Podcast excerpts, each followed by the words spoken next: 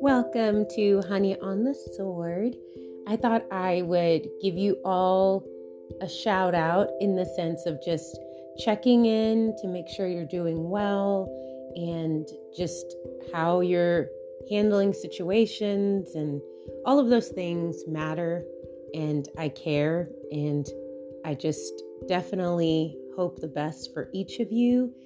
And something I was thinking on, of course, it's again tied to vision.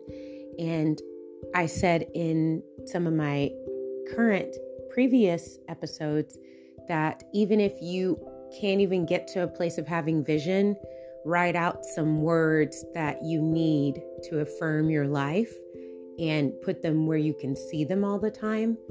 And it's interesting, as soon as I said that to all of you recently, there have been people who've been giving me these itty bitty cards, and I told them, I'm like, I'm gonna put these on my mirror. So it was like, or someone wrote out this wonderful thing for me as a surprise and it's on my mirror so it's i i have my mirror is surrounded with encouragement and i think encouragement goes a long way especially if you don't feel like you're at a place where you can have vision yet. Another strategy that may work for you if you're still struggling with having vision, because the proverb, the quote that I keep using is without vision, people cast off restraints. If you don't have vision, you could care less about goals or you know, any other part of your life. It's just, it doesn't matter to you because you're just like, I, I can't even do it. I tried and I can't. And so, another method that may work, I haven't fully tested it out, but I love repetition. You guys know that if you've listened before. And I was thinking about patterns and habits and I was thinking that even if you feel like you can't get to a place of having vision and you want to get there, but you don't even know how to, like, it's exhausting to even think about how you can get there. I was thinking about if you create patterns for yourself, maybe that can stimulate and push you towards vision.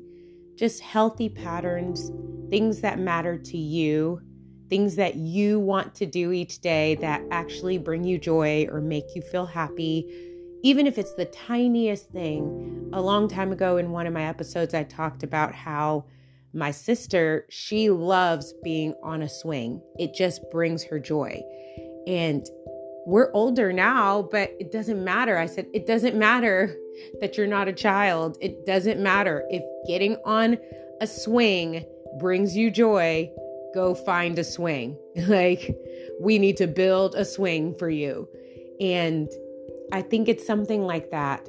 Even though that may seem small to some people, if you take the time to do something for yourself every day that no one else may know about at all, you know, or you may share it with someone, you know, if you need that accountability, that external account- accountability to let yourself do something for yourself, I think it's important to, like, because smiling and joy, and even happiness, they do great things for ourselves.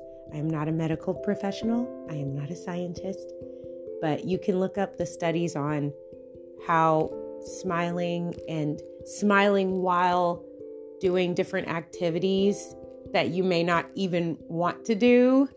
Uh, there's something that it does to the body and to the brain. It tells the brain, oh, this was a good thing. And let me not pump as much cortisol into your body, into your gut. And I need to look up more information on that. but just the things that cause your body, the chemical reaction inside of your body, if you can learn how to have patterns that bring you to a place of joy, like if you start doing those little healthy patterns for yourself, it actually could give you some vision of like, it, it seriously would show up, you know, down the line because everybody has a different season. I respect that. I have actually a post before about the seasons of time and just like there are moments in people's lives that are like winter and it looks bare and barren and dry and cold and it's difficult and it may be a season of mourning or sadness or loss or grieving and I, I think that that's real and it builds something in each of us and it leaves an indelible mark and reminds us of people or reminds us of what we do have. And then, of course, you know, spring, the hope of new things. Things are green, they're alive, they're thriving, they're growing.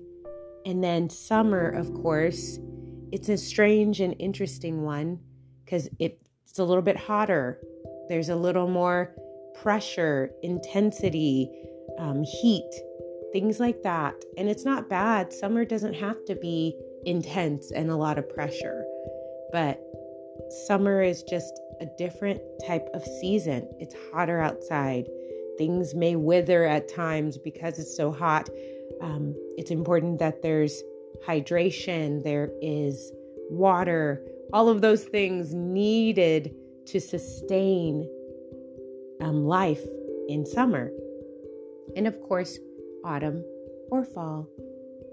The sloughing away, the falling away of old things so that winter can come and underneath the surface, there are new things waiting for winter to pass. And so it's so cyclical and there's this rhythm to that. And I hope this is encouraging and making sense. It's just meant to be a peaceful reminder of try your best to live in a place where you give yourself something that matters to you each day because then you'll remember how important you are. And when you know that you're significant, you start to treat other people with a little more kindness when you feel depleted of kindness or the fruit of the spirit, like I'd like to call it, I talk to my nephews and niece. But guess what? There's no law against having more love or joy or peace, patience, kindness, goodness, gentleness, faithfulness, self control. There's no law against having more of those.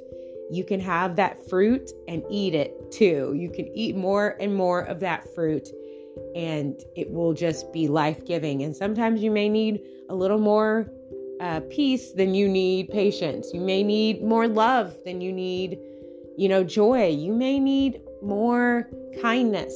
And so, all of that to say is when you feel depleted in being able to give anything to anyone, I, I really sense that it means you need to know that you're not less than anybody else. You're not less than anyone else. You are not less than anyone else. You are so vital and connected to something that others need in their lives.